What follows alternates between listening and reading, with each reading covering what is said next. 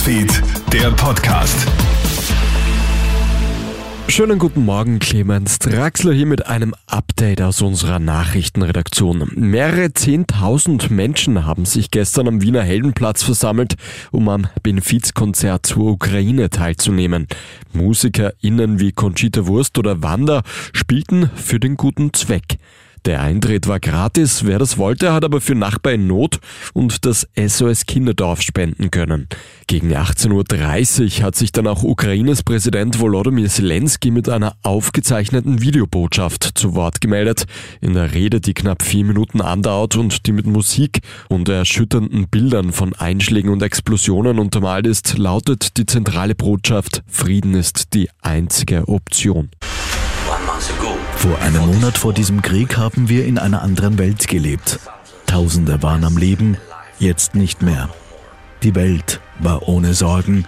Jetzt denkt jeder andauernd nur daran, was wir machen, falls Russland weiter Richtung Europa marschiert. Ich sehe die Angst der Politiker. Man kann sich nur auf wenige verlassen.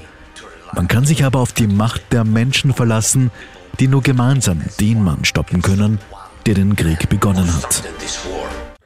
Am Gelände des Atomkraftwerk Tschernobyls dürften gestern Abend erneut Brände ausgebrochen sein. Das teilt die ukrainische Regierung mit.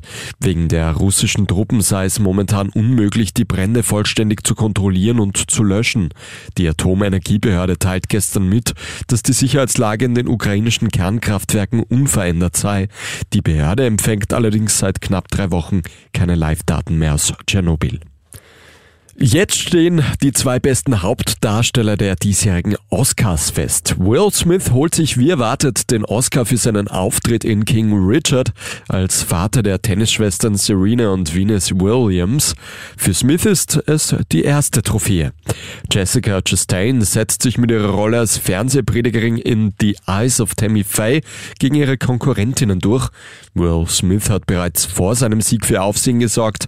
Dieser geht während der Rede von Präsentator Moderator Chris Rock auf die Bühne und verpasst Rock eine Ohrfeige, nachdem dieser einen Witz über Smith Frau gemacht hat.